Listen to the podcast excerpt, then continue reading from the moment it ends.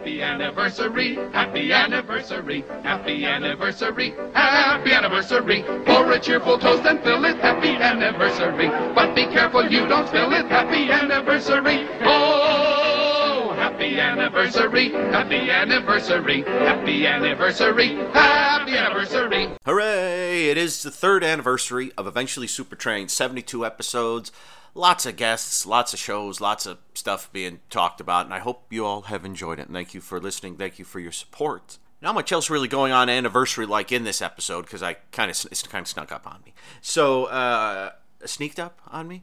Uh, so what we're doing is basically what we normally do. This is Dan. I'm your main host. It's Eventually Super Train, short-lived TV show podcast. We cover the shows, the short-lived shows that never got enough love, episode by episode, three shows at a time. Eventually, we will cover Super Train. This episode begins with Amy the Conqueror and myself talking episode 11 of Erie, Indiana. Mitchell Hadley and myself talking episode 22 of Bourbon Street Beat. And then the great Amanda Reyes and I, me, I, me, talking about the fourth episode of Masquerade. And one small note before we dive right in on the feed for Eventually Super Train should have gone up before you're hearing this. Uh, we had a Eventually Super Train tangent with Mitchell and Dan where we talked classic TV shows for about 20 minutes or so. That was actually part of our chat that's in this episode. I just kind of lifted it out and put it separate because we're we don't talk about Bourbon Street Beat in it at all, but I wanted to include it because I thought it was interesting. So that's why the Bourbon Street Beat segment, uh, there might be a sl- strange edit or two in it that you'll hear just because we didn't plan the talk. It just sort of happened and then it ended and we went right into the chat. So it might be a might be a little rough on the uh, editing side, but forgive me. So let us do it, folks. Let's dive right in. We're going to Erie, Indiana. See you on the other side. Erie, Indiana, day 45. I knew my hometown was going to be different from where I grew up in New Jersey. But this is ridiculous. Nobody believes me. But Erie is the center of weirdness for the entire planet. Item. A guy that looks suspiciously like Elvis lives on my paper route. Thank you, little paper boy. Item. Bigfoot eats out of my trash. Item. A bizarre housewife cult in town has been sealing up their kids in giant rubber kitchenware so they don't age. And now, just when I thought things couldn't get any worse, I discovered that in Erie, even man's best friend is up to no good. When I try to tell this to my family, they just think I'm weird. Better weird than dead.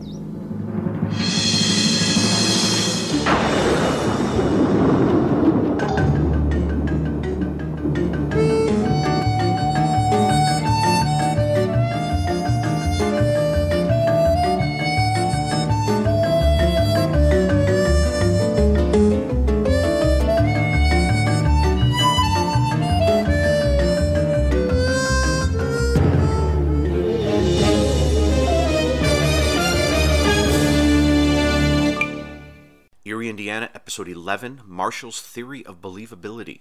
Directed by Bob Balaban, written by Matt Dearborn, February 2nd, 1992. Professor Nigel Zircon and his assistant, played by Michael J. Pollard, arrive in Erie. And in an enormous truck, and it's an exhibit to the paranormal and the unbelievable, which is what the professor sort of makes his living in. And Marshall, of course, worships the guy. Marshall's dad thinks he's a crook. Uh, the mayor and the city fathers, like Elvis, are trying to get him thrown out of town. Professor Zircon announces that an extraterrestrial object will be falling to Earth that night. And then he's kind of thrown out of town, but ends up with his truck and him at the teller's house and the dad, yeah, like I said, the dad isn't very happy about this guy who he thinks is a hoax. And Professor Zircon's trying to be kind and chat with the dad. And Simon and, and, and Marshall are outside waiting for whatever it is to fall to earth. And eh, I'll leave it there. You know, Marshall really likes Professor Zircon because he hopes that uh, the professor will help him sort of blow the lid off the weirdness of Erie. Does he? Does that happen? Does something fall to earth? How heated does the argument get between Professor Zircon and Marshall's dad? And I'll leave it there. I'll leave it there. Let's join our chat. It's para-believable. Hey everyone, episode 11 of Erie, Indiana. I hope you enjoyed my synopsis. I thought it was one of my best. And we are on Marshall's theory of believability. second episode in a row directed by uh, Bob Balaban. Uh, and I have here with me the great, the wonderful, the awesome Amy the Conqueror. Amy, how are you? Tell me the truth, no lies. I'm doing well, Dan. Yay! Um, happy anniversary, by the way. Uh, oh, thank you so much. Yeah, it's a yep third year anniversary show. 72 episodes in, and and you've been on what uh, like 31 of them now, which is pretty cool. So, Wow, really? Yeah, yeah, I didn't realize I was on that many. yeah. Well, Voyagers is 20, and then this is the 11th episode here. So, oh, and you were no, you were on 32. Oh, yeah. Because we did the challenge of the or whatever the heck that was. Remember the movie? Oh, Oh, yes, I yes, wanna- the movie. I wanna watch the pilot and something else. Yes, yeah. oh gosh, yeah. I want to watch that again now. Oh, that was fun. Um, and and I just got. I just, was. Yeah, I just mentioned this to Amy beforehand. If you guys hear this, and then this,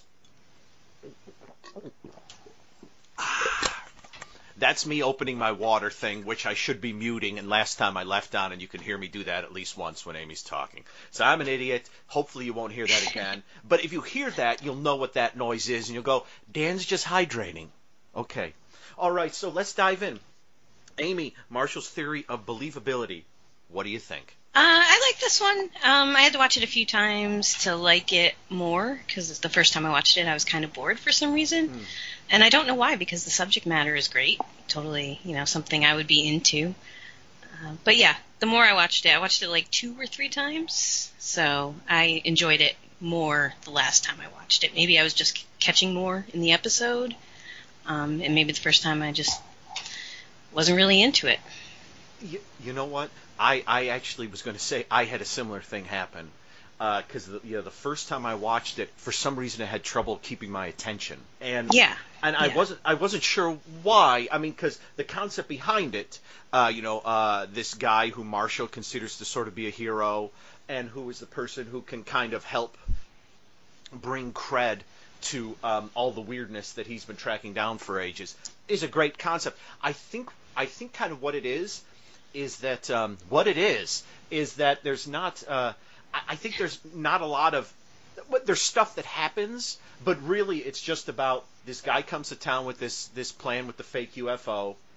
Uh, the city fathers give him grief. UFO lands. Marshall discovers he's a fake. Then there's a twist, and there, there's not actually like it is. You know, it's not Marshall getting lost in an hour of time.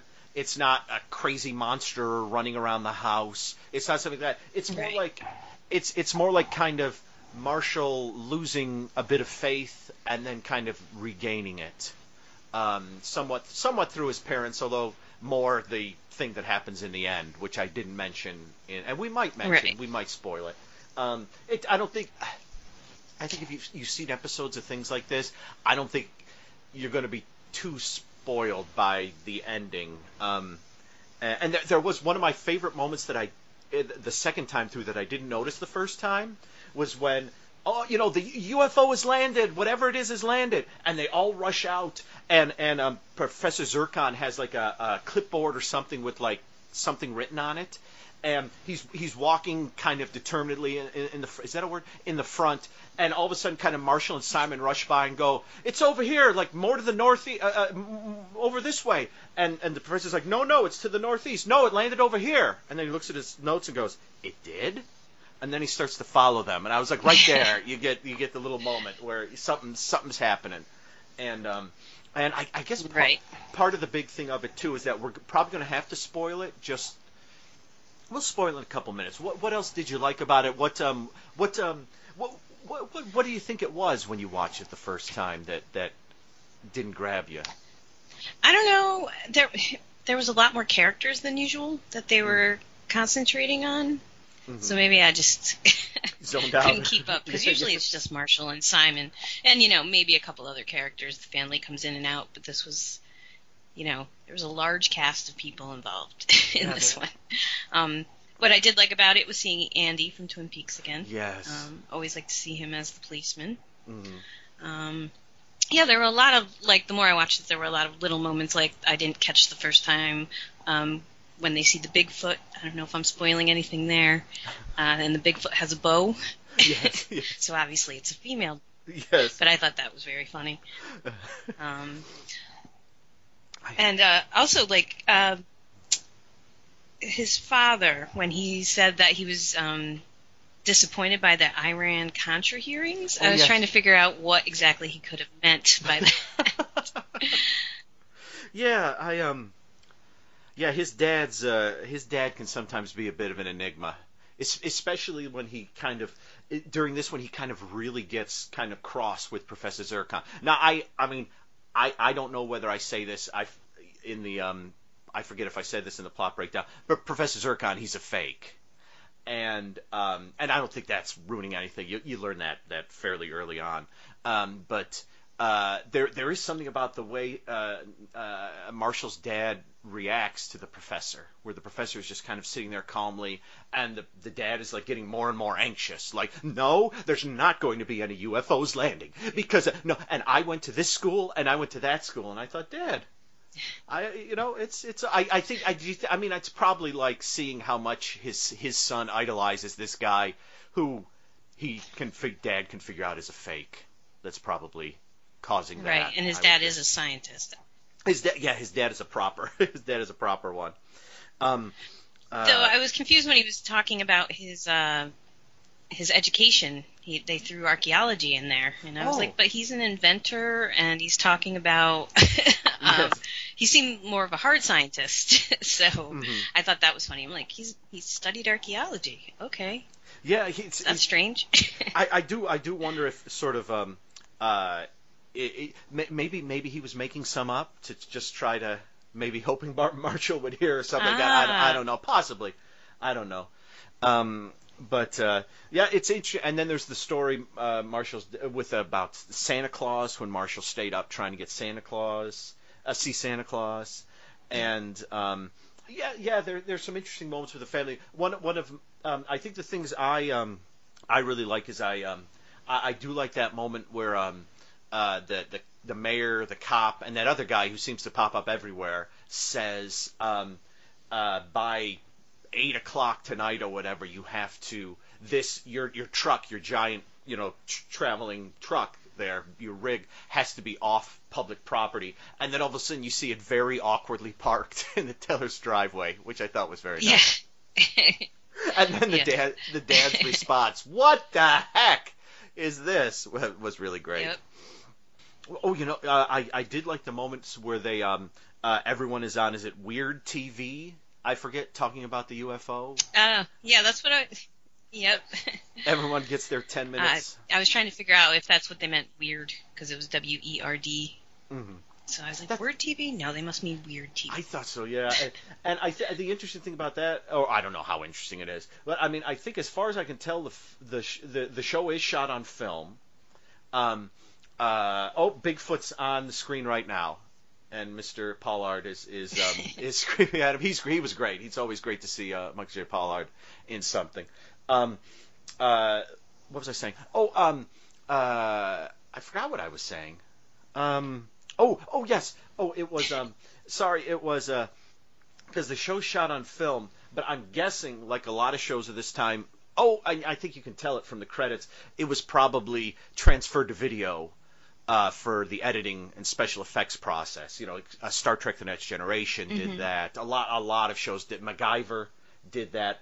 Um, uh, but but it is it is interesting because you can sort of see uh, that the and I don't I don't know exactly how they did it, but but the shots, the new shots, they kind of look they they they're video. They were shot on video, but I don't quite know what they did to them because I know now you can shoot something on video and give it a film look. But there, when you see it on video, because you could tell the moment it cuts from like everyone surrounding Marshall and Simon and and Zircon, and then it cuts to like the live weird TV. It's it's like it's it's shot on video, but it's a like that maybe they did a little something to treat it a little bit to make it look less obviously like video or something. So it's nice to see uh, that moment.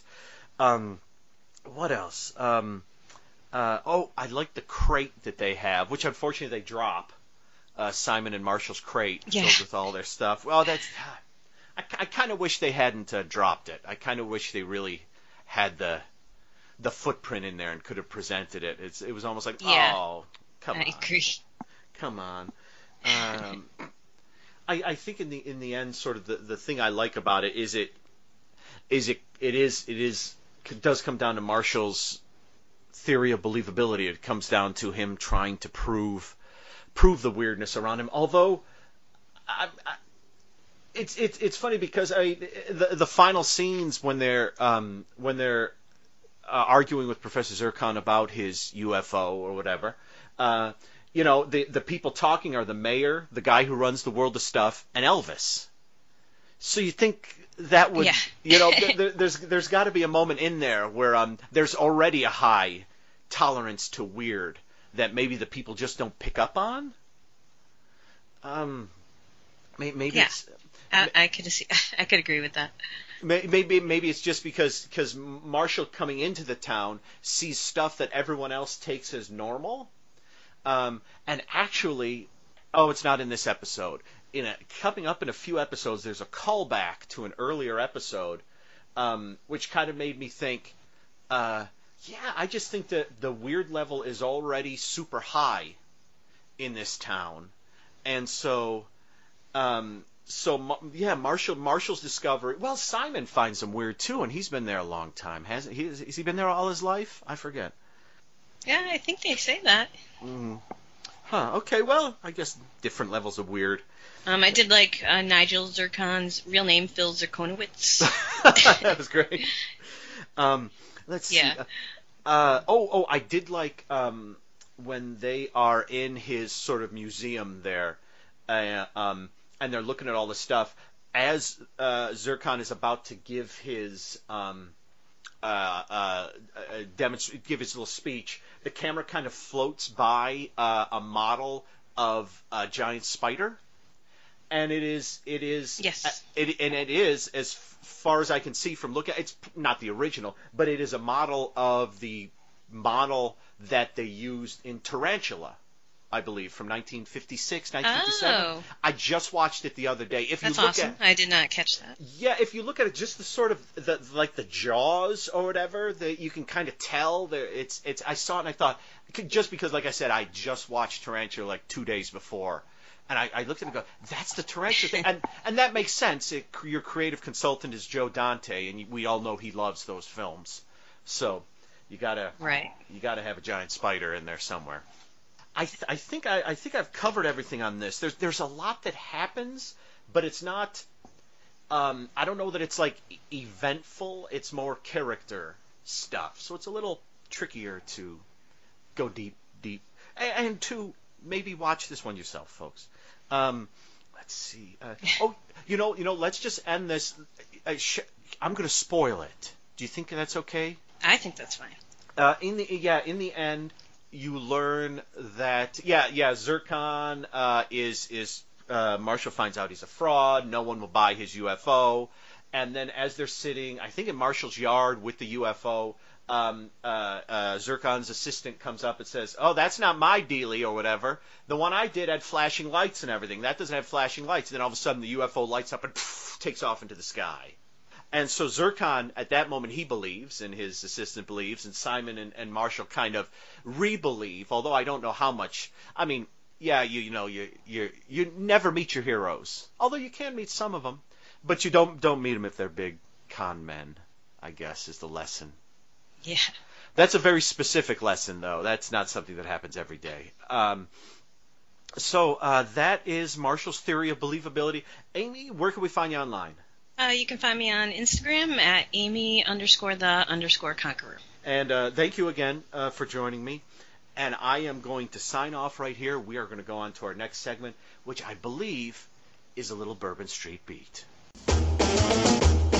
Bourbon Street Beat. Bourbon Street Beat, Bourbon Street Beat. starring Richard Long, In New Orleans, Andrew Duggan, this is the blues. with Arlene Howell and Van Williams. Produced by Warner Brothers. Bourbon Street Beat, episode 22, Target of Hate, aired March 7th, 1960. Directed by Leslie H. Martinson, teleplay by Richard Matheson, and William L. Stewart, story by Richard Matheson. This one, let's see, Rex is about to go out for the evening uh, uh, to see a show with a lovely lady. When he gets a call from a, a gentleman who says he needs to meet up with him and give him a bunch of money, he, he just has to talk to him. So Rex says, okay, you know, I can, I'll miss the first act, but uh, this might come to something. And he goes to, to a restaurant and he sits there for a while, and the guy never shows. And so Rex kind of goes off on his date eventually. We learn the guy never showed because he and two thuggish gentlemen have broken into Rex and Cal's office and set up a rifle uh, to shoot, assassinate a politician who is giving a speech sort of right across the square. And as the three gentlemen are in there and they're it's clear like two of them have worked together and one of them they've kind of brought along or he's brought them along. Uh, we kind of hanging out, listening to the uh, politician give his speech, and somehow most of our gang, our main gang, at this late hour, somehow all wind up back in the office, and it goes from being sort of will we be able to stop this assassination to like a hostage situation taking place mainly in in the main office area. Well the room with the spiral staircase in it. I don't know if that's the main office area or not. But and it becomes uh, rather tense. And uh, as the speech draws to a close I'm not going to tell you what happened. I don't. I don't even. I don't even know if we tell you in the chat. Ah, forget about it. But that's what happens. Uh, a bunch of guys sort of take over the office and eventually hold everyone hostage. And uh, oh yeah, as I mentioned at the beginning, uh, you might hear some strange edits in here because uh, 20 minutes of this was taken out and, and released uh, as a separate um, uh, track, tangent, whatever I called it, uh, a couple days before this, hopefully, or a day before this, or a couple days after, sometime. So, so if you if you listen to it and going, huh, that was a bit of a strange edit, that would probably be a portion where the segment where we talk classic TV got lifted out of there. So, let's go to Bourbon Street. Bourbon Street Beat. Target of hate. Oh boy, you know this is going to be a rough one, folks. You heard that. Um, you heard that opening. This is this is a real interesting episode of the show, I think. Although I'm here with someone who's very tall, who m- might not think it's so interesting, and that's the great Mitchell Hadley. Mitchell, what did you? How are you first? What? How are you? I am great, Dan. How are you? Good. I'm doing all right. So, Target of Hate. What did you think of the episode?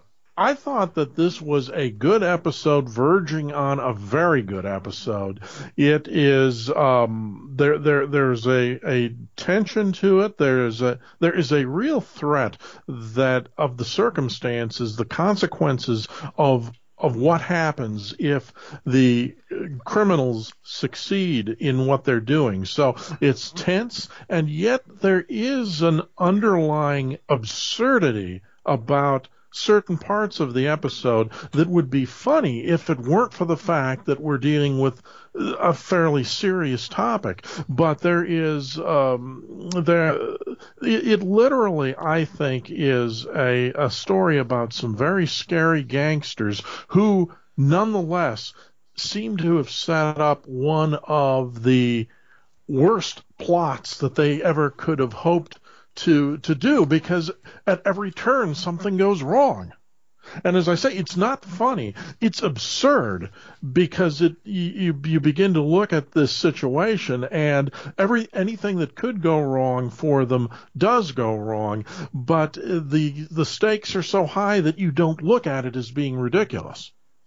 I and and one of the reasons I think why I talked about Twilight Zone so much is this is written by Richard Matheson, and Oh, yeah. Richard- so this is around the time he was writing Twilight Zones.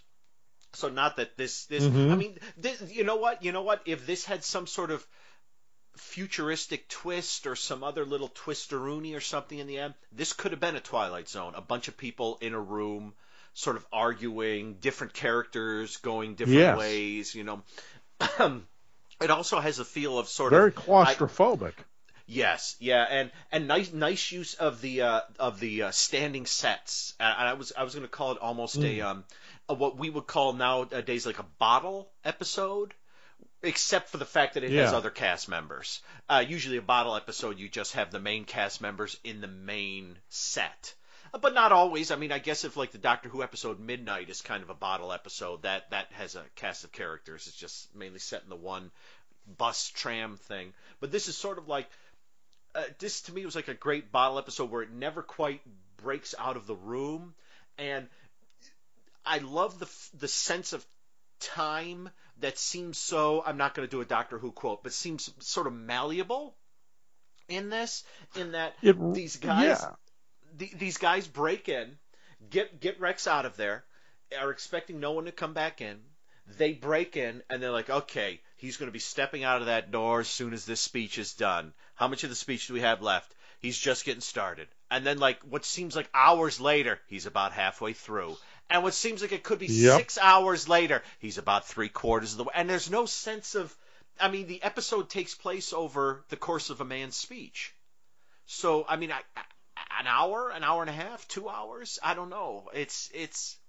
How long did they talk in New Orleans? I don't And know. it, yeah, and, and well, and in the in the meantime, you're right because they get everything set up, and it's they still have it's in time for Cal to come back, for Rex and his date to come back, for the uh, for the magician to come back, for Kenny to come back. It was like Grand Central Station. You were wondering who else they could possibly drag in there, and and and in the meantime, if you if you remember Bill Clinton when he was still governor of Arkansas, he gave a speech at the Democratic National Convention that most people would say is probably one of the worst convention speeches of all time. It went on and on and on, and by the time he got to the end where he says, I don't know if he actually said finally or in conclusion, but he says something that makes it clear he's about to wrap it up, and you can hear people cheering uh, from the floor.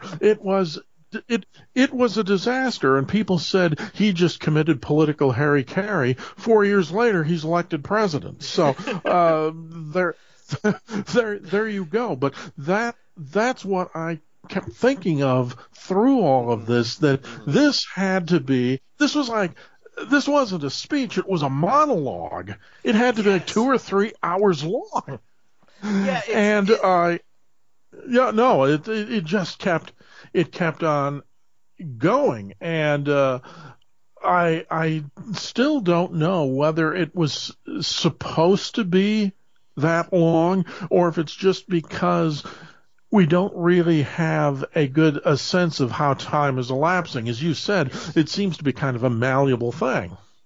and yet there's enough time for James Coburn to get drunk, and which I would think for some reason that it would take him a long time to get drunk. I don't know why.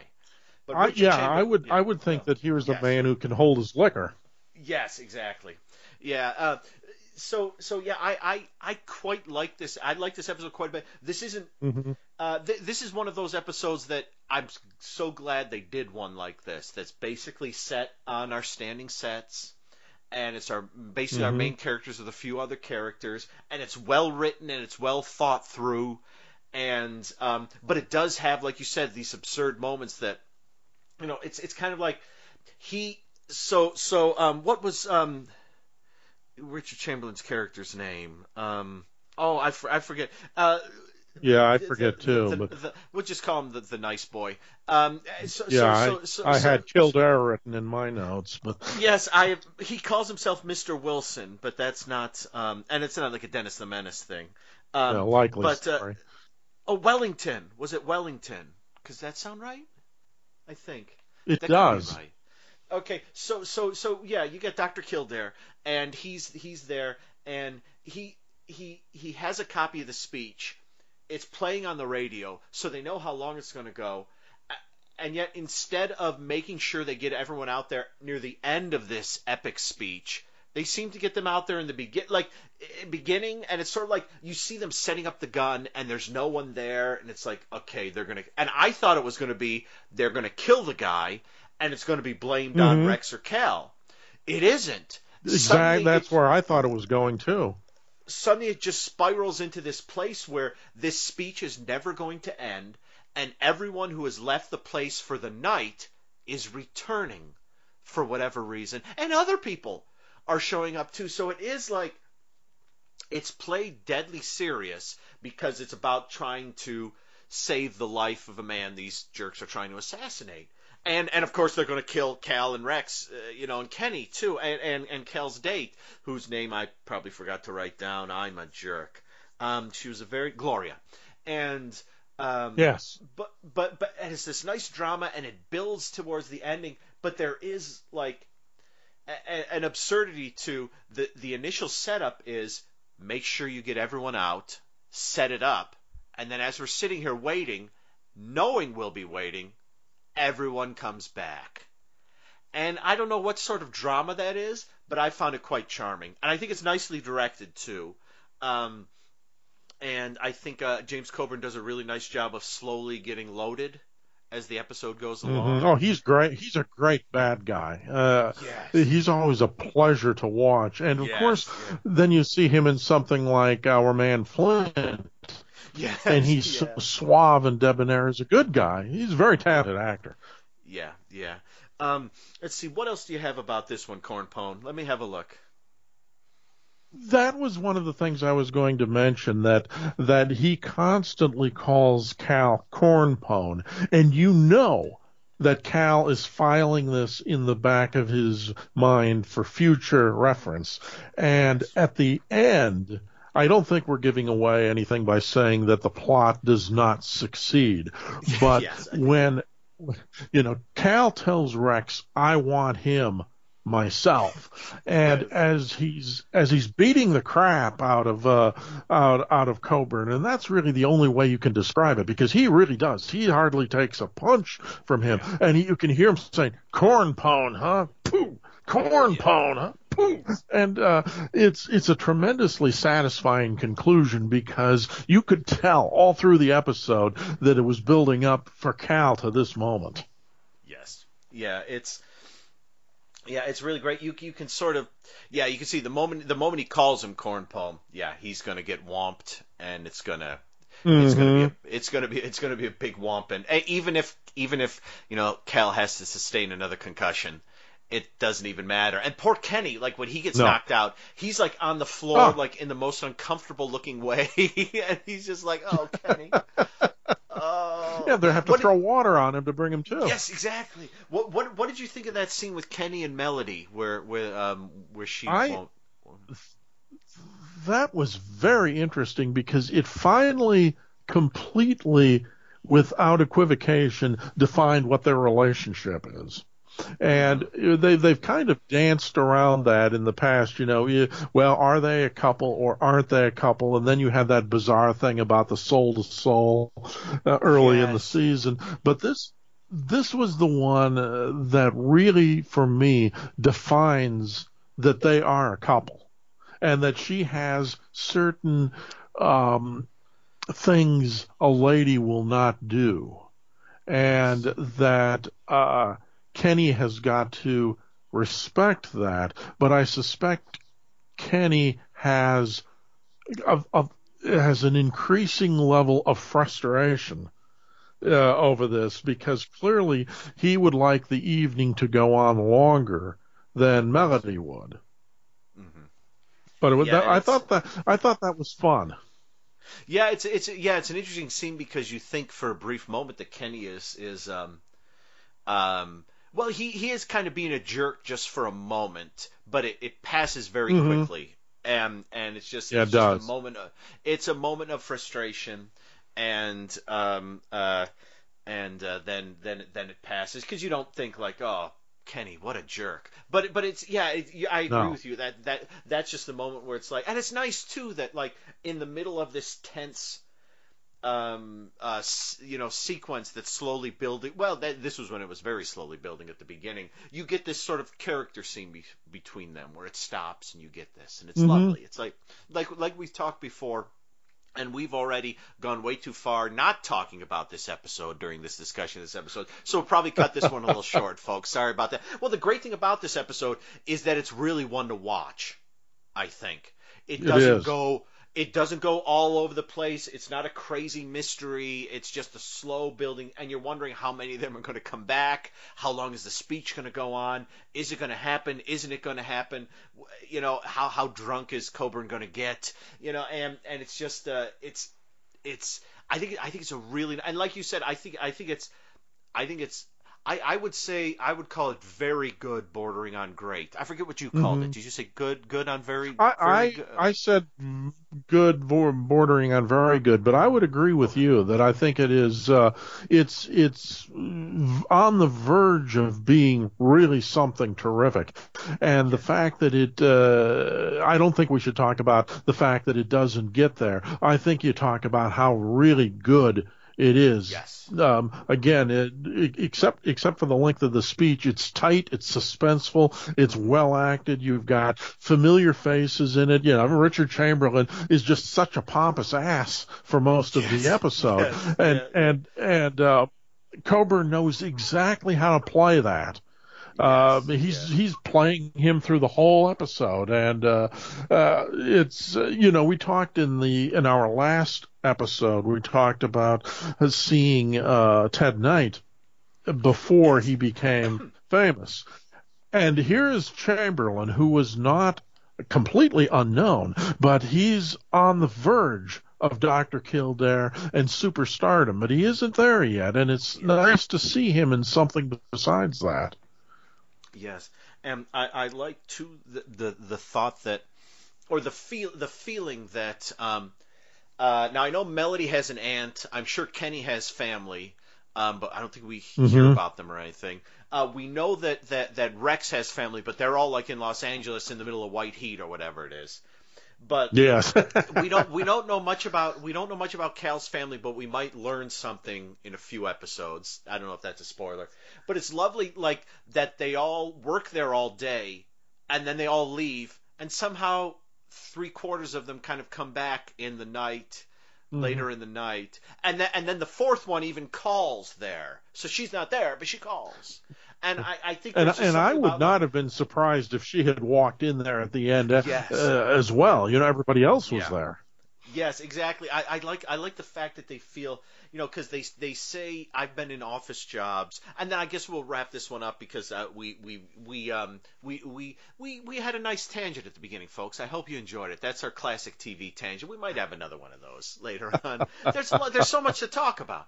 Um, but you know they they say it in in I've been in a lot of office jobs where they say we we like to think of this as our second family, and I always think I get real tired of my family real quick. Um, that's just me though. Um, but but however, seeing like seeing Cal and Rex hanging out on the couch together as James Coburn is pointing a gun at them and seeing how cool they are when this cool James Coburn is pointing the gun at them, it's like that's a family I could be a part of. I like that family. Yeah, me too. And, and, and so there's there's kind of a a lovely, as we've said before, you know, you don't get um, you don't get huge character arcs, you don't get huge story arcs in shows like this, but you get the moments in there that build the characters to the point where we're at episode 22, and I could watch these guys forever, and and um, we, we'll watch them for at least another 17 episodes. So so there you go. Uh, do Yep. you have anything else? Do you have anything else, Mitchell? Nope, nope. I think this is this is just an episode that works at all levels. Yes. So I will ask Mitchell. Where, we know where we can find you online. Do you, you want to tell us again? Sure, I will. I never get tired of that. It's uh, www.itsabouttv.com. Uh, I write a, I write about classic TV and uh, American culture. My book is The Electronic Mirror, and uh, I have more things in the pipeline. But I hope you will enjoy what I'm writing in the meantime. Awesome. Thank you, thank you, thank you. And you know what? I'm just gonna, I'm just gonna, I'm gonna sign off. We're gonna go to the next segment right now.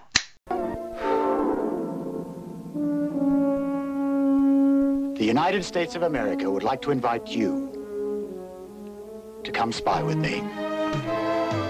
Tonight, adventures looking in your window.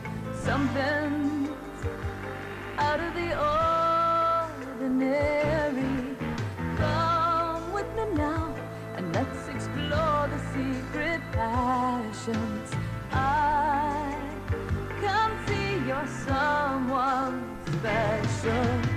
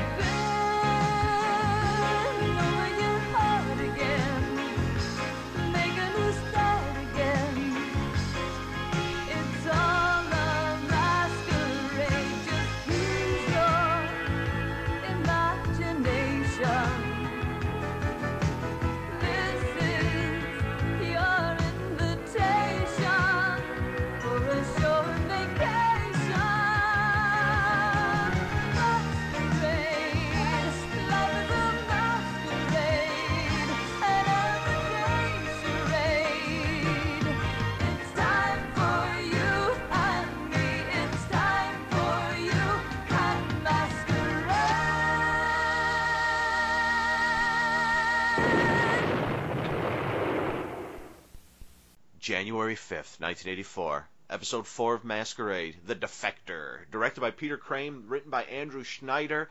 We are going to talk about it. I am here with my, my good buddy, my podcast pal, Amanda Reyes. Amanda, how are you? I'm good. I'm happy to be here. I'm happy. I'm Yeah. happy to talk about going behind the red curtain.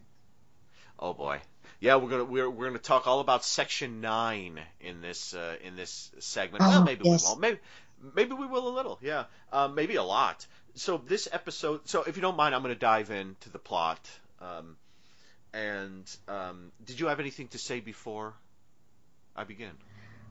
No, but section nine is really close to a section eight, and Hmm. um, I'm just saying that it's going to be that confusing. I think it might be. that crazy, that insane. The so this episode begins with well it actually begins with like a random soviet defector out in the middle of a field in macon georgia being killed by someone from the kgb death squad which is section 9 and then lavender danny and kirstie alley's character i can only remember two of the three at a time um, what is her character's name it's something great i bet Casey, uh, casey Casey right, yes. Collins. Casey, yes. So Casey, Danny, and, and Mr. Lavender are uh, setting up the next masquerade adventure, and that is that a, um, a physicist named, I believe, Sasha, uh, wants to defect, Yeah. Russian, obviously, and he's made some sort of basically like a death ray that they they say during a press conference like this is for peaceful purposes this death ray. They don't call it a death ray but it's like a laser. And um and so what they're going to do is they they want to basically get the, the the section 9 KGB and section 9 are keeping a very sharp eye on him because they think he might be trying to in fact they're in uh, Nice in in in France and they think he's going to uh, defect and so there's a KGB guy keeping an eye on him, and there's a Section 9 assassin who specializes in blowing up cars uh, nearby. And so uh, Lavender and the gang have to kind of get in there. And what, what, what Lavender's plan is basically they're going to get someone to impersonate Sasha and then get the Section 9 guy to think that he's killed Sasha, so they'll think he can't defect because he's dead. That's the plan.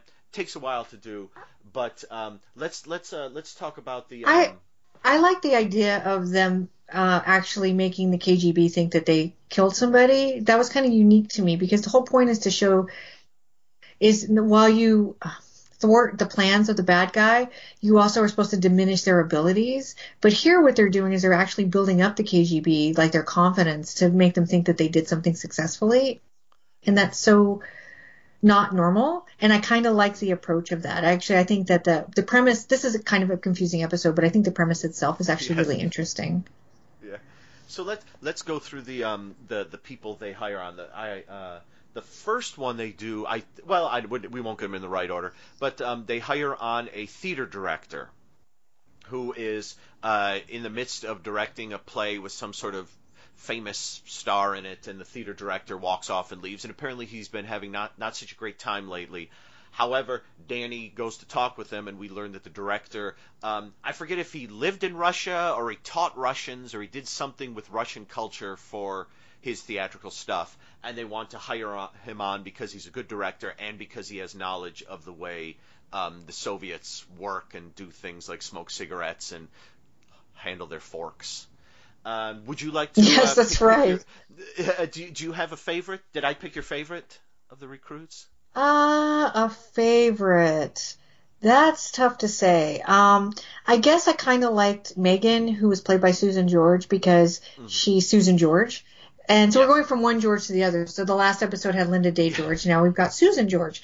And um, what she is is she's like a really amazing bodyguard, and she's sort of freelance. So she just works whoever will hire her, and she finds herself kind of all the time working for celebrities, which means she gets out of a limo and she pushes a bunch of people aside so whoever she's protecting can get through a crowd. And she doesn't really like the work; it's not challenging. She, I think, she thinks that probably the actors and are diva esque and she's looking basically for something more exciting. So she's easy to approach because she tells Mr. Lavender she doesn't even know what the case is or that she's going to be doing something with the government, but she's like, as long as it's not a celebrity, I will take the job. And the thing that's so great about Megan is that she wears really amazing clothes. really amazing clothes. There's a there's one outfit where it's like an oversized top with a little belt around the side and this really great little like leather mini skirt and boots and she just looks adorable. She is high fashion the whole way. And so I really kind of worship Megan. I think I will pick um, the French guy. Um, and uh, the French I- I- guy. I picked the French guy because he's he's a gentleman who who came from France. He now lives in the U.S. He's a contractor, and the way they sort of recruit him is it's sort of like you know you see the scenes where they recruit everyone, and then it's like oh, and we got this French guy, and so they bring this guy, on, and his his thing is that um, he's a contractor, and he's able to do a lot of well put up like a fake um, roadside something or other construction site and is able to do something in the end which we might may or may not talk about later. But actually the main thing he does is um, he has a wife who's very jealous and he thinks that um, uh, the uh, Kirstie Alley's character uh, Casey um, might uh, be uh, kind of flirting with him and giving him the eye. Actually, he thinks that about I think all the women who are there. But so he's he's one of those um, sort of like the photographer from the last episode where he kind of um, they well the photographer isn't even mentioned. She just kind of shows up, I think. Uh, but he kind of like yeah we hired Yeah. this French guy. He'll be joining us. So he's he's another one. Yeah, then what a great talent being French. Um, and so I just picked the only other one that really stands out to me, and that is Scooter Putnam, um, who is this guy who runs really fast. And they need him for because he looks a lot like Sasha basically, and because he's an athlete, so he can get out of sticky situations. Um, and I like Scooter because so I don't know that this is my favorite episode, you know, but I do think that the stuff that Scooter does with uh, the director is really fun and is actually like kind of interesting, um, like their relationship, and also he gets himself in like funny situations. And um, the actor I'm not really familiar with. His name is uh, I can't even pronounce. It's like Radamas para and I'm not sure I've actually seen him in anything else. But I think he's really good here because he's essentially his whole job is to run fast and to impersonate another person. And I really like the way he kind of dives into becoming Sasha in the episode. It's really fun. I, I the the moment when um uh Sasha they they basically um oh oh and I, I forgot to the um the the French guy also does uh, has a moment where he runs sort of his motor scooter into the KGB guy in order to distract them so Sasha can run away. So he also he's got more than one skill. Just being French is not his main skill. He's got another one. And yeah, there's a great Oh, moment where good. Sasha where Sasha, oh no, uh, yeah, it is Sasha, takes off running from the KGB, and they they have it set up where Sasha kind of like rounds a corner, and he goes into an alley, and uh, Scooter is standing there dressed just like him, and suddenly just leaps out in the alley, and the KGB guys go after him, and um, it's eh, that was a nicely done moment. It's it's um, was was that all the people they recruit? I I, I feel like it is. That's all I that can seem like a remember. But I will tell you just a piece of trivia since we're talking about people in this episode. There is a scene in a post office. I don't remember. I only remember the cafeteria scene. I don't actually remember the post office scene. But there's a apparently a woman in the post office, and it is Mother Superior from Silent Night, Deadly Night. Oh, and yes, yeah. and and and this is one of two episodes she appeared in apparently. So um, just to point that out for eagle eye viewers. Yeah, yeah, two Yes, episodes. I don't know what the second one is, but but there's going to be some more Mother Superior coming our way. Hooray! Yeah, she's um. I, I remember that scene. She uh she uh I think is it Lavender goes to use a phone, and then um the KGB guy comes up and like gives her. She's at a switchboard and he gives her some money and says, "Give me a direct line to phone uh, booth number one where Lavender is." And of course, it's all false information. And the guy goes in phone booth number three and here's what Lavender. I think it's Lavender. What Lavender is saying. So yeah, and I sat there the whole time looking at her, going, "Is that? No, is it?" Hmm. And then I Yep. forgot to look. Yep. Wow. Awesome. Uh, so uh, I, I guess um, I guess what, what did you what did you think of the episode overall? You mentioned it was confusing, and that might not be incorrect. Yeah, it. I mean, it's not a bad episode, and, and when we, if we could save the very, very last scene, like um till the end, because I want to talk about the very last line in the episode, which makes it all worthwhile to me, and I'll tell you why when we get there. But it's, it's not bad. I think it's probably I think the series isn't getting better because I think it talked itself on the third episode, but I think it's maintaining an energy and it's kind of working through some of the kinks that it had in the first couple episodes. So it's it's watchable and it's fun. It's got I think it's getting better with um, throwing in more identifiable characters. So I feel like everybody kind of gets enough moment in the sun that they are people to us and not just sort of plot lines.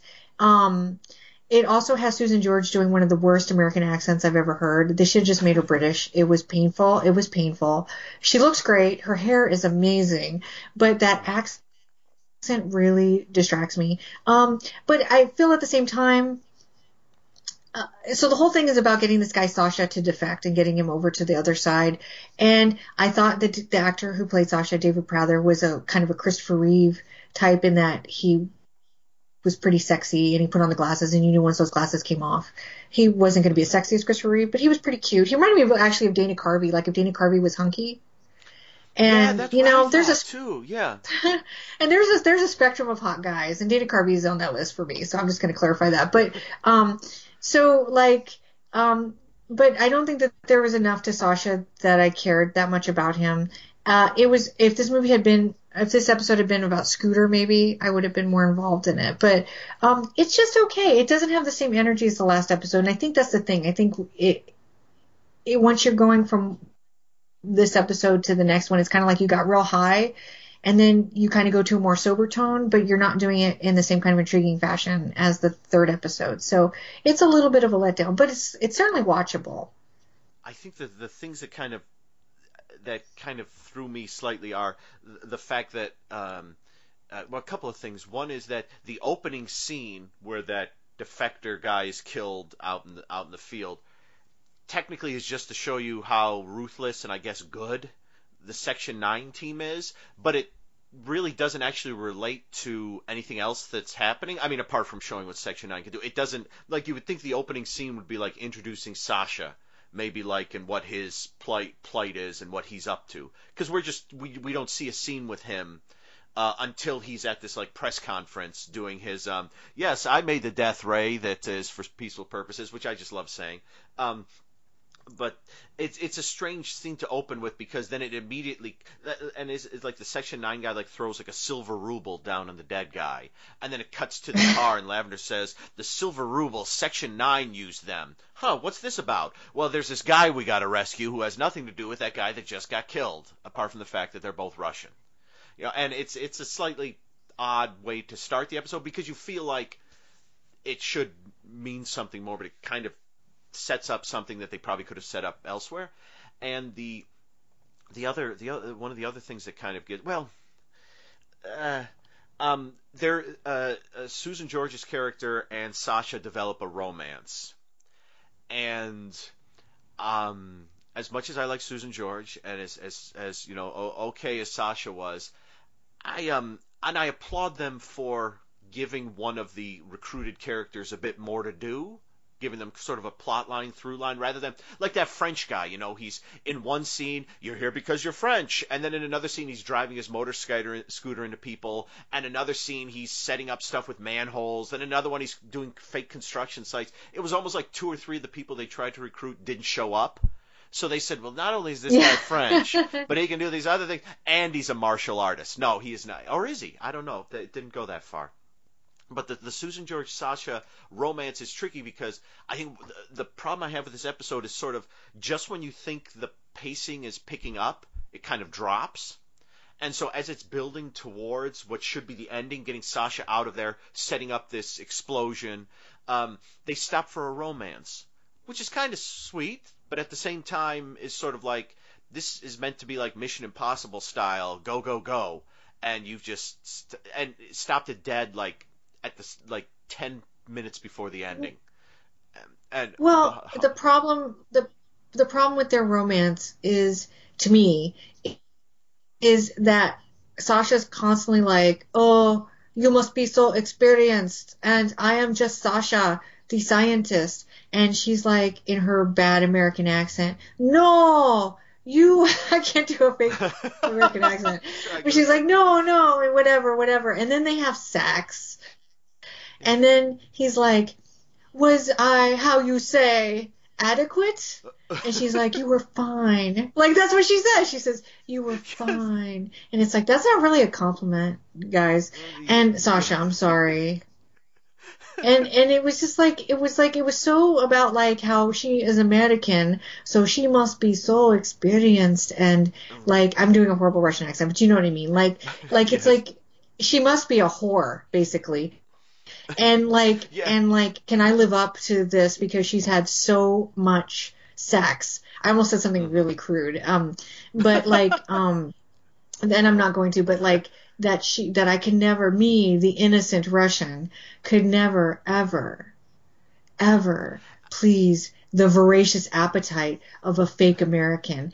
And like it's kind of insulting. And she kind of like Yeah. lets him do it. Yeah. I, I thought she was going to, uh, being a bodyguard, I, I thought she would have probably had this happen to her before. And she would have been like, you know what, you know, I'm working here. And she does say that at one point. But then, um, she, you know, when he gets a little bit too much, you know, like, uh, you are just such a lovely lady. Oh, he doesn't say that, uh, you know, but more or less that he's kind of like, kind of laying it on a bit. And she's like, well, you know what? I am working. Oh, yes. Sometimes I forget. How could someone like you talk to Sasha? And then he sits really close to her, and I'm, I'm, I'm, I'm waiting for her to do like, just put the hand up and say, okay, Sasha, I'm going to sit on this end of the couch. You're going to sit on the other. But instead, they start kissing. And I, it's, it's, um, it, if she's like truly a, like a professional bodyguard, you would think this would be like this. There would be a line here, especially as he's like a Russian defector. You know, he's not, you know, John Cafferty in the Beaver Brown Band or something like that. You know, this Oh, this this. well, okay. John Or- Cafferty's not hot, so I wouldn't make out with him Oh. anyway. Maybe you should have said. Maybe you should have said Rick Springfield. Okay, okay. Just throwing a name out there, but maybe Rick Springfield is make outable, you know, for sure. But um, yeah, it's like it's like it, it doesn't. Their relationship just sort of forced. Like there's no real chemistry between them. And you're right. There, there's a lot of time spent in that room with Sasha, and it's not as engaging as like Scooter. Scooter's like the hit of this episode for me. Scooter and the director are really great together and they're fun. And like I love when when they're like sort of teaching each other how to interact cuz like he's he's like, "No, Russians do not swipe their forks." What are you doing, mm-hmm. Scooter? And so like Scooter's like, I'm tired. And so he's like, I need you to do this because otherwise you're going to be found out and it's the end of everything. And so Scooter it's like maybe you should treat me like a human then. And so like we're like oh they're teaching each other. You know what i mean? Like how to interact with each other? And so um their relationship is really fun. It's kind of fatherly right? And and the director learns to calm down and scooter sort of learns to take direction. And so like so like part of this is like he has to pretend like he's scooter at this ca- cafeteria. And he comes in and, and I guess Scooter's like um, not Scooter but Sasha's like the absent I'm sorry he has to pretend like he's Sasha at the cafeteria. And and I guess Sasha's a little absent-minded he's the absent-minded professor. So he comes in to the cafeteria and he doesn't have enough money and the French uh, cashier is really frustrated with him because she's well, the best part though what is French what is French money? Like what do you call the money the currency there Isn't it like is it like francs and stuff or? or Yes, because he puts the thing down and she says 15 francs. But wouldn't 15 be a French word? Like he, she's Yes, using all yes. these French words, but then she's using a, an English version of the number, eh, which is really confusing.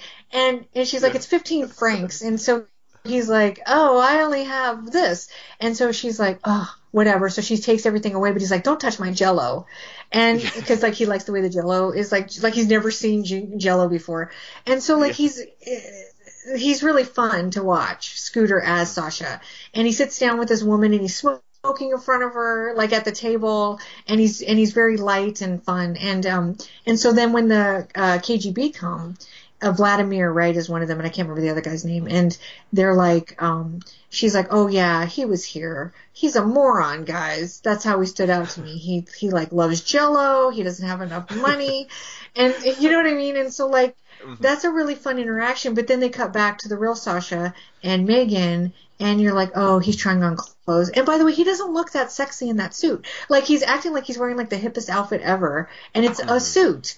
And she's just like, oh my god, you could be on the cover of Esquire. And he's Yes. like, "Oh wow, yay!" And, I'm like, "No." and and and at first it does feel like maybe she's just being like um you know she's the bodyguard and she's just being like okay yeah you look fantastic you could be on the cover of GQ you you look wonderful but then when they start to fool around and everything you're like are you, so you were you were saying that to him for real or is I don't fully understand her character although I love her character and Well, I love, oh, oh, I love, I love that she's a bodyguard and she's this tiny woman and she can really take care of Yeah. herself and she's super feminine at the same time. I love it. Yes. But like the character itself is is not as intriguing as like Mm-hmm. Scooter. I'm just gonna keep going back to Scooter. This is Scooter's episode. Give this one to Scooter. Did you notice that when the uh, the KGB guy has his um his exploding car exploding device, that the button that you push that causes the car to explode is a button that's marked fire, which I, I I'm fairly certain fire is something different in Russian, but I don't I don't know. Yeah, it might be. It day. might be. That's hilarious. No, I I was too busy looking at Vladimir like, oh my god. I think that actor is so attractive. He's like been in all kinds of stuff, and he's always the Russian guy. I think because he's got this very severe, but he's like Nordic, but like severely Nordic. But and it works for Russian stereotypes, I guess. He's like steely jawed and like all this thick blonde hair, and he's just hmm well, he's just who he is. And so, yeah, I was too busy looking at Vlad, Vladimir to notice anything else. Sorry. Um, oh no, no. Uh, Casey and Danny, their big scene in this episode is when they're in a car playing Go Fish, which was rather quite a charming. Scene. Oh, I love that episode. thought. I love that scene. Yeah. because they're Really they're cute. going through it and and like uh, she's in the back seat, kind of just you know legs crossed with the cards, and he's crammed into the front seat, stuffing his face with a sandwich. And and they're going through it, and you know, do you have any of this? Do you have any of that? Do you have any of this? And at one point, she says, um, "Do you have any jacks?" And he says, "No, I don't." So wait a minute, I asked you that like three tries ago. Are you cheating at Go Fish? And she's like, Yeah, why not? Why not cheat at Go Fish? And she just breaks into laughter as she's talking about how much fun it is to cheat at Go Fish. And it was just this lovely scene uh, with the two of them. Just I, I like when the two of them are just hanging out. I'd like more of that. Yeah, that was really fun. That that kept, kind of kept the lightheartedness of the last episode, I guess, but in a more maybe realistic kind of environment. So mm. yeah, they they were really fun, and you're right. I don't remember them doing much else in the episode. It's it just kind of feels like people are doing things, and it doesn't necessarily matter what they're doing. Yes, they're just as long as in the end Sasha they think Sasha is dead and he's suddenly American. As long as it gets there, it doesn't actually matter what they do. Yeah, and so it's just stuff kind of happens. Yeah. It, oh, oh. y- th- th- I, I think um, uh, Sandy and Danny are in the scene, which I thought was. I, I guess I understand it, but it's the way it's staged. It it's really exciting, and then suddenly becomes completely unexciting in like the course of two seconds. And that's the one at night where Scooter is being chased uh, down an alley by the Mm. KGB guys. Yeah. And and you just get this great moment where Scooter's running, it's going, and it's exciting, and he leaps over a bunch of boxes, but he doesn't quite make it. And he trips and That's falls right. down.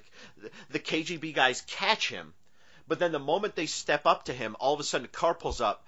Uh, Danny and and and, and uh, Sandy, is it Sandy? I forget. Uh, the- the- It's, you know, it's uh, Casey. Casey. Casey. Why do I keep saying that? I gotta write that down. Casey, Casey and Danny step out with their guns, like freeze, don't move, get away from him. And it's like really tense for a second until the KGB guys just kind of straighten up, get in their car, and drive away.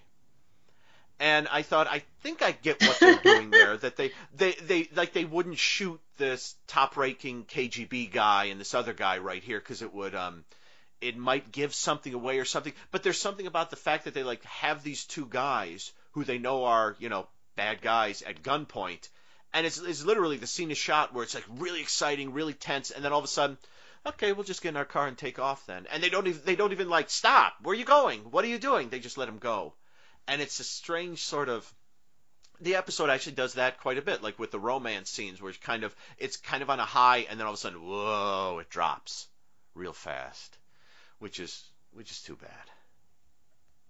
Yeah, yeah, it just doesn't have the energy I think that it needed to be really good. And I didn't even really understand what Robert Clary, that's the Frenchman's character, was really doing until you just explained all the things he did. I was like, well, I only remember him building that sort of room, that like blow up proof the room that Yeah. they end up in. That's all I really remember him doing. And I watched this last night. yeah, he shows up rather. I I mainly remember him for uh yeah the moment with his with where where his wife comes on because it's like his wife's gonna come along with him. There's and I I guess it's because he lived in France, but I was thinking wasn't one of the the characters they brought on in the pilot episode an American guy who did a great French accent. So I I, I thought That's could- could they- right. could- yeah. could, could did they need an actual French guy? I mean, does he? I mean, I guess because he goes into the sewers or wherever it is, um, or underneath the car in the end to, to create that space. Um, but yeah, I, it's yeah, I don't know. I guess they, you know, he was available, so they they hired him on, and they all went to France or or the back lot at Universal or wherever it was they made this. Yeah, mo- most likely that's what happened. All right, let me see. I'm gonna I'm gonna look to see what else I have on this. yeah, there's not as much. It's a tough episode because right. it's it's it's just kind of like a flat line, and I kind of hate saying that because I do like the episode, but it's it just feels like it's not as memorable. It's so hard. It's like I said, after the third episode, which is amazing with the ninjas, it's kind of hard to like want to go back to the first two episodes, which is what this one's trying to do. Yes. Yeah. Yeah. I um. Oh, there, there's a great there's a great scene where um you get the the shifty French waiter who discovers that Sasha is in the honeymoon Oh, yeah. With Susan George's character, and so the two KGB guys come up there, and Susan George just beats the crap out of them, and then knees the French waiter in the nuts, which is pretty great. That's right. Yeah, yeah, she's awesome in it. I just, I just think the love interest thing just felt sort of forced. Yeah. Yeah, and then um. And her accent. What, uh, what, what, what? Yeah. yeah, it was um about about halfway during the the episode. I was I was listening to her talk, and I I I. I, I, it, I, I don't think I, I recognize it immediately as being as bad an accent, but it's it, it, yeah, it ain't good. And but there was something as I was listening to her talk, I thought, why is something wrong with the way she's talking? And yeah, now you know it eventually came to me that because you get She's the, like, the she's guy doing the like, she's like, hello, governor, but then she's like, hello, governor, like, like that, like that. That's how slight it, like that's how she changed it. yeah. That's the best I can do. Um, That's the, I'm not even gonna try to do that That's fantastic. No, that's fantastic. Um, did you want to talk about the, the, the ending? You mentioned. I did. So, so like they they're able to fake Sasha's death. This is what made it worthwhile to me.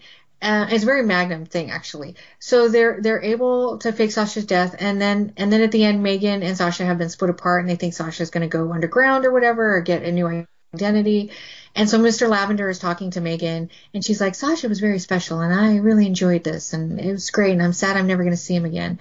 And so then Mr. Lavender says something like, let's go to Kokomo together. And she's like, why?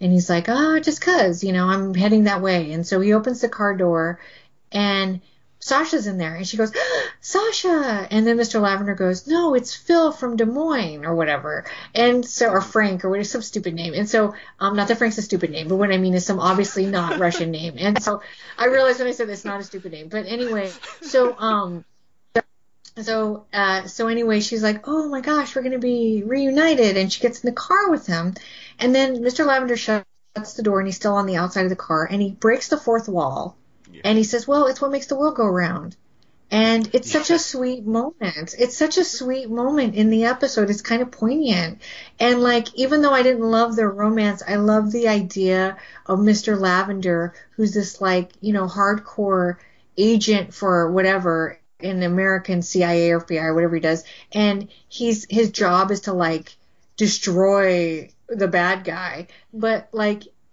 he gets such pleasure out of bringing these two people together at the end, and it's uh, and he recognizes it, and he sort of says it in this really sweet way that like I know I'm supposed to be doing all this stuff. But also, this is part of my job, and I really like it. And it's like the perk of his job, or whatever. And and it's such a sweet, weird moment. Like whenever you break the fourth wall in TV, or I guess in a movie, you're doing something kind of daring, right? Um, Yeah. And Magnum used to do it all the time. He would always look at the camera and make a face, like if he recognized something ridiculous was happening. He was always talking to the audience. you know, I always go back to Magnum, but I just I love so much about that show. But like, so here, Mr. Lavender is doing the same thing, and and but it's for a very sweet moment, and I just loved it. And to me, it made the whole episode worthwhile because you get this really neat, unique ending to the episode. Yeah, I just the the thought that um uh yeah Lavender yeah he like you said he does all this stuff and he's this no nonsense guy and he's he's, he's all business but then when the the case is closed he kind of looks at the people he's worked with and who who did so much for the country some more than others and uh, kind of looks at it and goes okay is there any way I can, you know, I know we're paying them a year's wage, but is there any uh, any other thing I can do to help? And he's like, huh, interesting. I noticed something there. He's a very astute observer of human nature. He's like, mm, I noticed those two were a little chummy, and um, I'm going to do something about that because I'm Mr. Lavender. And that moment when he looks at the camera, I, I, yeah, the first time I saw that, I rewound that and watched it again. I was like, oh, now, come on, that's sweet. I like that. Well, So, yeah, that's- that's- here's the thing about Miss, Mr. Lavender, and it's probably partially has to do with the fact that it's Rod Taylor. Um, it also has to do with the fact that I think he is written pretty well. The thing about Mr. Lavender that I like is he's very human. So in the last episode, um, we didn't really talk about it, but the agent that um, had been sent to help the senator uh, was going to, you know, blow up his head or whatever. And because he's like, well, he's going to sell our secrets, and he can't do that. And Mr. Lavender says, "Do you have any children?" And he's basically saying like, this man will do anything for his daughter, and so let's cut him a break. You're making it like he's a traitor, but he has this daughter that he loves who's in danger, and he'll do anything to make her feel safe again, right, and bring her home. And here, Mr. Lavender sees these two people who probably shouldn't have been fraternizing because she was hired to be a bodyguard, but something happened and they fell in love. And under any other circumstances, the government would have separated them. But Mr. Lavender sees that they belong together, so he does what he can to make that happen. And so there's something really um, not complex. There's something dynamic about Mr. Lavender that, you know, because we know very little about any of these characters. We know that Danny plays around a lot. He likes women. Um, he's kind of a jokester. We know Casey is sort of more career driven. Um, and more focused, but she can have fun. So that scene we see with them in the car playing Go Fish is a really sweet scene because we sort of we don't necessarily learn about them as people, but we see them as people, right? And not just like, oh, he likes women and she really wants to do good at her job. We see them as friends, you know, who have a good time together and a good rapport. And here at the end of the episode, we see that Mr. Lavender, he's a bit of a romantic and it's kind of nice, you know, and so they become people to us. And so when those moments happen in the series, they're really sweet and I appreciate them. Yeah, and and in a show like this, which which uh, as as of its time isn't is probably it probably would have not had much continuity from episode to episode. The the little the little Yeah. sweet little the little sweet character moments build up. So eventually, after a time, I always say it's like with um like with uh, Rockford Files. You know, there characters reappear and so, occasionally there's continuity, but most of the time there isn't. But as you, the more you watch, I mean, he's already James Garner, but the more you watch, the more you get to know Rockford and the more you get to know his character. And so even though, you know, uh, if you if you see him do something in episode 50, you you might think back to episode 20 and think, oh, I remember when he did something similar there, and that's part of his character and stuff, and this is adding on to that. So these these these nice little character moments, uh, while will probably never be referenced again, unless it becomes Lavender's thing to turn to the camera and do a line at the end of the episode from now on. Unless that becomes a thing, Yeah. it, it's just going to be a, a bit, a little bit of character stuff. And I love the fact too that um, um, I'm, I'm wondering if like Masquerade is monitoring them, or I, I, I just love the concept that um, he just knows where the camera is, and he, he gives us a little, little moral at the end, which is really sweet. Yeah, he does. He does. Yeah, it's just really sweet, and and I really liked. It ended on a real high note for me, and so even though I think that there are flaws to this episode, it's just like I said, it's worthwhile just for that sweet ending, and also I think the um the scooter and the director are really great too. So it's worth it just kind of for their interaction, I think, and also Vladimir. OMG, guys. Of course. All right, I'm to do a final scan of my notes here to see if there's. Oh, you know what I didn't know that. Um, well, well, one thing I, I, I was looking it up. This this season of television, 83, 84, um, you know, Glen A. Larson, I don't, I don't know if he was still involved with them at this time, but you know, obviously he co-created Magnum, uh, The Fall Guy, and I think Knight Rider started around now. So he had three success, very successful to pretty darn successful shows on the air. But also in this season, he had Masquerade, Manimal, and Automan. So he had three failed series in this season, and I um. I, oh oh oh oh! Here's my here's my point. I, that that that was the start of the point. The second half of it is that seeing Susan George in this, I looked her up because I realized I didn't know much about her. I you know obviously I've seen her in assorted things. Oh, I see. What, I, I know where this is going. I, I didn't realize that she was married um some somewhere around this time to Simon MacCorkindale, Mr. Manimal himself. That's right. Oh, they were just married through the rest of his life. Yes, yeah, I, I, I didn't know that. I, I don't remember when when Charlie and I discussed Manimal so long ago on this show.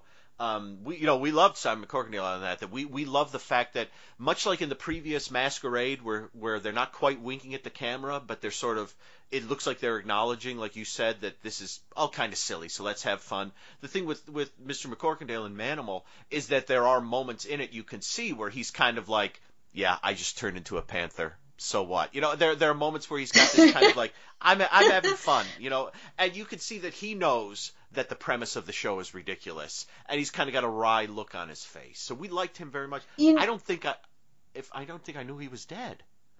I feel bad no. Uh, yeah, here's an interesting point. Um, maybe kind of a depressing one. So the last episode of Linda Day George, who was about a month away from losing her husband when the episode aired. So Samuel MacCorkindale died decades after this, but he was young. He died of cancer in his early 50s. Um, so she also lost her husband, Susan George. The Georges is why I brought that up. Lost her husband at a fairly young age. And if you, she has a website. I follow her on Twitter, by the way. She has a website, and if you go um, onto her website, she does a lot of work for uh, cancer awareness and things like that, and she does a lot lot of um, stuff to pay tribute to her husband and keep his legacy going. Um, and it was just a it was a love affair that they had that just never waned, even in death. Um, and it's really amazing. She still does a lot of stuff to kind of keep his name out there, and it's really sweet. Yeah, when I when I saw that they were married, and then whatever it was I looked at just said they were married to like like what was it like 84, 85 to 2010 and I didn't realize that he had died, and I thought, oh, that's too bad that they separated. And then when I looked a little more into it, I was like, oh, I didn't know. Why didn't I know that? I should have known that. We should have talked about that. We covered Manimal. I feel like I didn't know that, and um, that made me a little sad. Sorry, everyone. Um, Scooter, isn't that a funny name? Scooter and Sasha, wouldn't they have made a great team? Uh, the Sasha and Scooter show? I don't know. Yeah, uh, no, just Scooter, just Scooter. No, no offense, Sasha. He's cute and everything, but like, but Scooter, Scooter was the heart. Yeah, yeah. All right, let me see. I I think that's about all I have for this one. Do you have any anything else? No, I don't think the Section Nine is that scary. Yeah, they're not. Um, they're they're a bit goofy. Uh, you know, they the way the way they get caught on the, the, way they get caught caught in the and it, it is funny the way they show the credentials of the guy who blows cars up is Lavender is showing them film and he says, "Here's this guy he's from Section Nine. He's they're one of their assassins, and this is the way he he takes care of his victims. And then they just show like random stock footage from movies of like cars blowing up. I thought, hmm, what movies are those from? yeah, um, it's just it's just there. Yeah, exactly. But I guess I guess something we we could talk about just real briefly is that I uh, so we, this is at least the second episode. I can't even remember the second episode of Masquerade, but this is the second episode that we've covered so far that has been about the KGB. And so it's important to remember yes. that the 80s was really hardcore about Russia. And uh, we're coming yes. full circle because we've had uh, this whole thing going on with Russia now with Putin and everything. Um, but it, we don't have the same 80s atmosphere. But like, it was such a big thing that communism was evil and capitalism, I guess, was good or democracy. It's really capitalism, but we call it democracy. And it was very black and white. And it was also like this huge fear that we had. And so, so much was uh, based on this fear of the other being the Russians. And so entire shows were built off it, obviously, like Scarecrow Mrs. King being the most successful of these types of shows where they take ordinary people. And it was a big deal, right? To have ordinary people do extraordinary things for patriotism.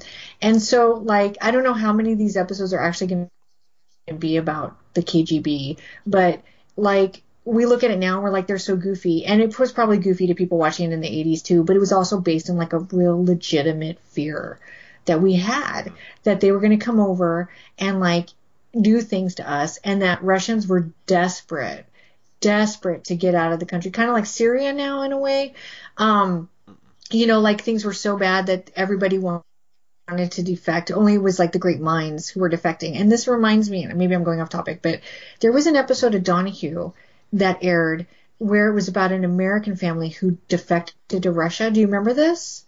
And That sounds they, familiar. Yeah. yeah, and it was such a big deal because nobody could imagine going over to Russia because they were obviously standing in line for hours for toilet paper. You know what I mean? There was all these ideas of like what was happening over there.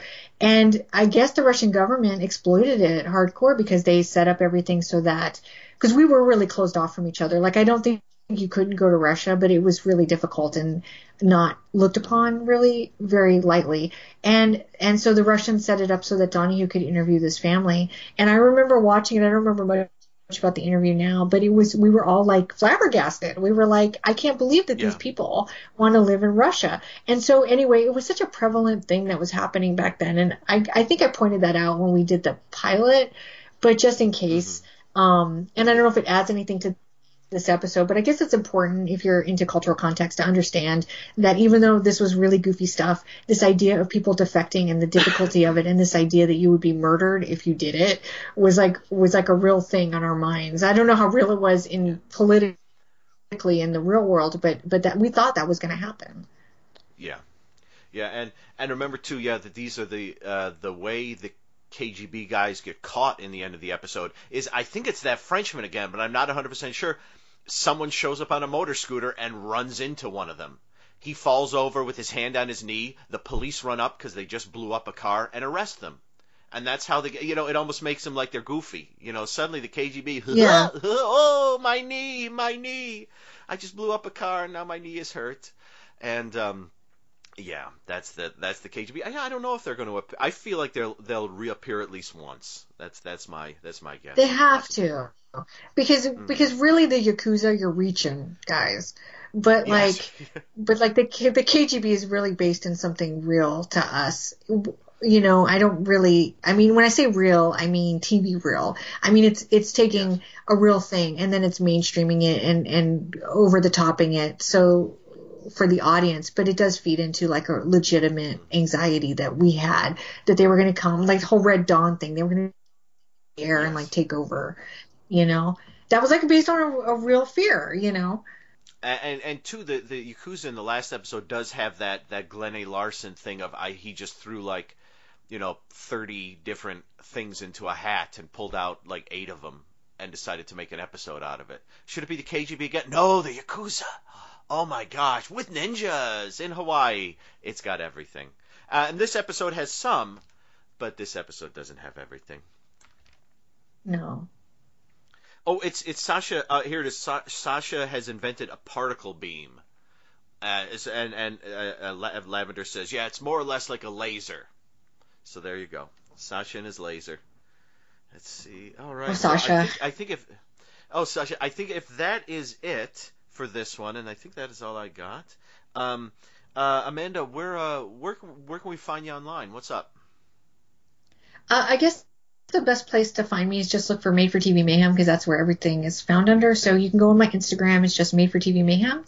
Um, you can go on my Twitter, which is at Made for TV Mayhem. And you can also find me on Facebook under either just Made for TV Mayhem or if you want to check out the podcast that Dan and I do, you could check us out at the Made for TV Mayhem show. Um, we also have a Twitter for that, which is TV Mayhem Podcast.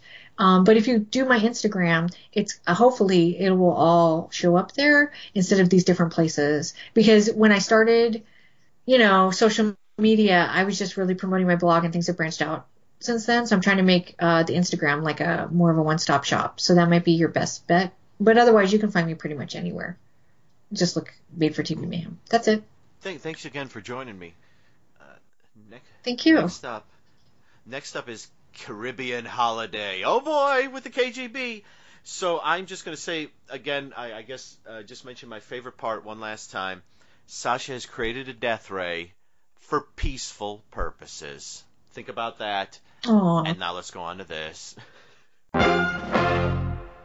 And so concludes episode 72 of Eventually Super Train. I hope you enjoyed it, everybody. I thought it was a fun one.